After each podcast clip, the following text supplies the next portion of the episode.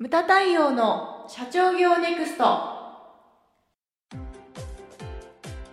無駄対応の社長業ネクスト。番組ナビゲーターの丹野悦子です。太陽さんよろしくお願いします。はいよろしくお願いします。太陽さんはい。今回のテーマは、はい。社長は気配りを学べです。はいあのいね年間2000人ぐらいの経営者に会ってるとやっぱり経営者の中でもねその、うんなんていうかな接待慣れしている人とうーん。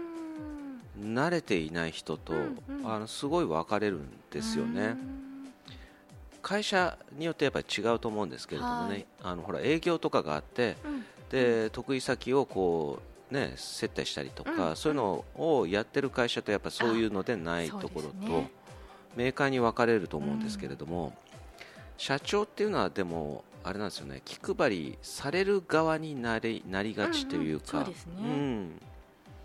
ででも重要なのは気配りをする側と気配りされる側の両方体験すること。うーん。気配り僕もそうなんだけど気配りをされる側になるとそれをだからあこれうちも使えるなとかうん。自分がされたら嬉しいことをやっぱりやっていくとこういいみたいなね。はい。だから気配りっていうのは訓練次第で気配りができない人もうん。気配りできる人になるんだということがまず大事です、なるほど。うん、だからそういうの意識がないといつまでたってもこうレベルが上がらんとうん。いうような、えー感じですけれども今言ったこんなことをねすると喜ばれるだろうという先回りのだから発想力なんですよね、はい。例えばほらあの会社訪問しましたって、うん。最近よくあるのがホワイトボードに、うん。あのムタ太陽先生あのご訪問ありがとうございますみたいあな黒板に書かれてなんか玄関にある会社とか、はいはい。嬉しいですね。うん。でもさあのこういうのって難しいのが、うん。結構ほとんどの会社でそれやりだしてて。サービスっていうのは上がる一方なんだよね。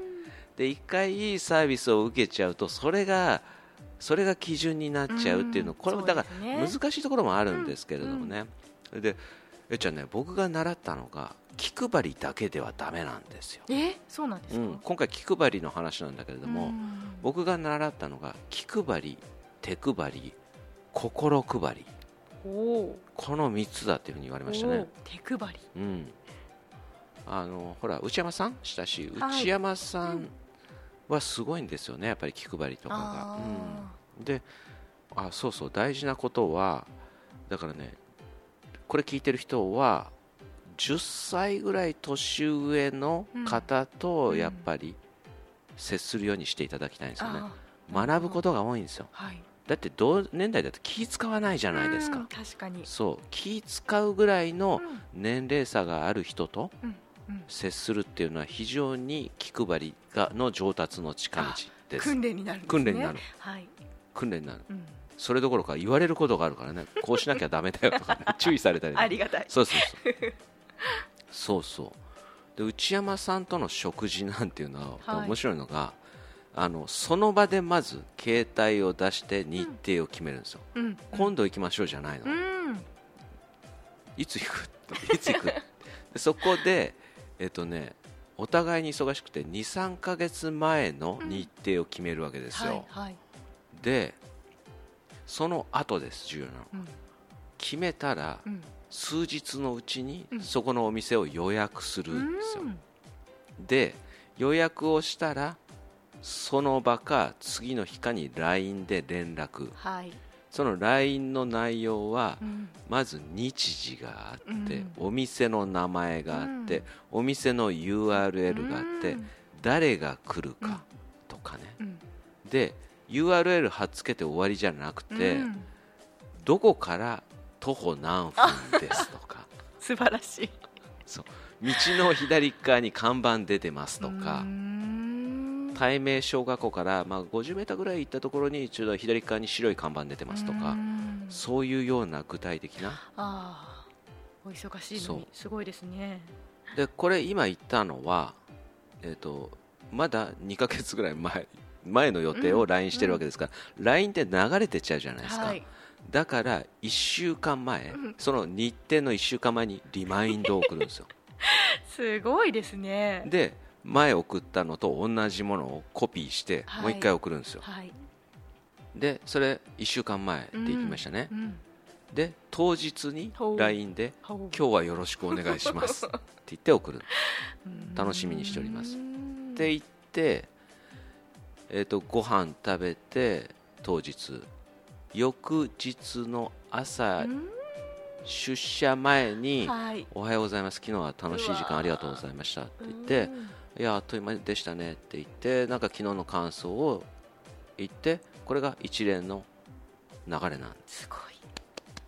そこまでですね。うん。で内山さんすごいのが例えばさあの前実際にあったのが金沢でお茶屋さんに行ったんですよ。うん。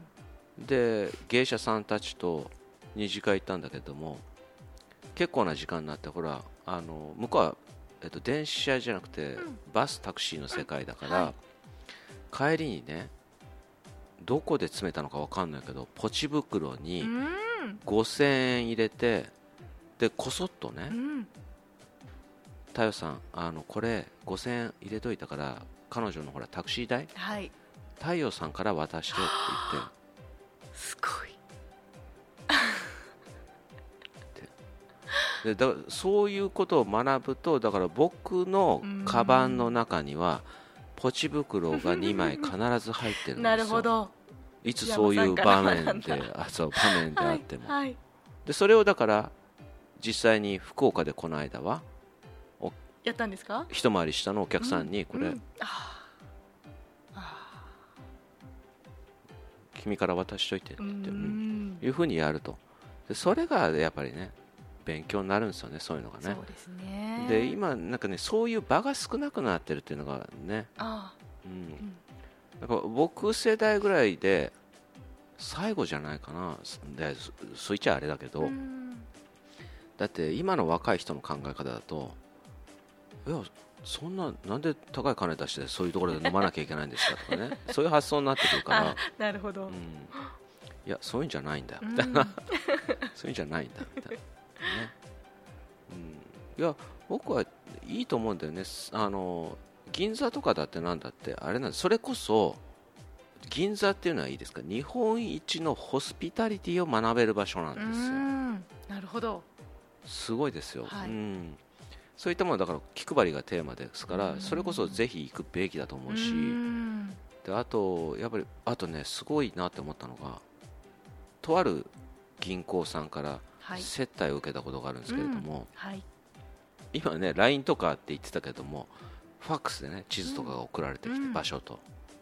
でまた当日もなんか会社に連絡があって総務部長の方にはい。今日はよろしくお願いしますうん。みたいな感じ、でご飯向こうが指定したところに食べに行ったんですよ。びっくりした。その銀行が持ってるレストランなんですよ。うん。とある、えー、とここから15分ぐらい車で行ったところなんですけれども、はいはい。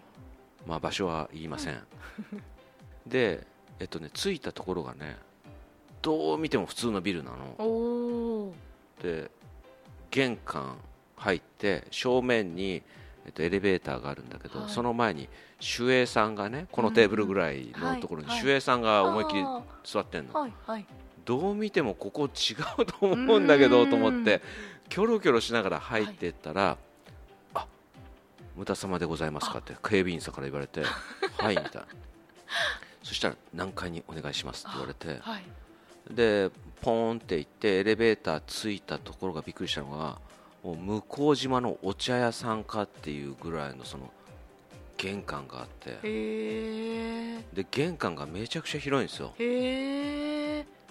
あの靴どこで脱いだらいいんだろうっていうぐらいの あの広さなの。で5メーターぐらいあるのかな、うんうん。広間口が。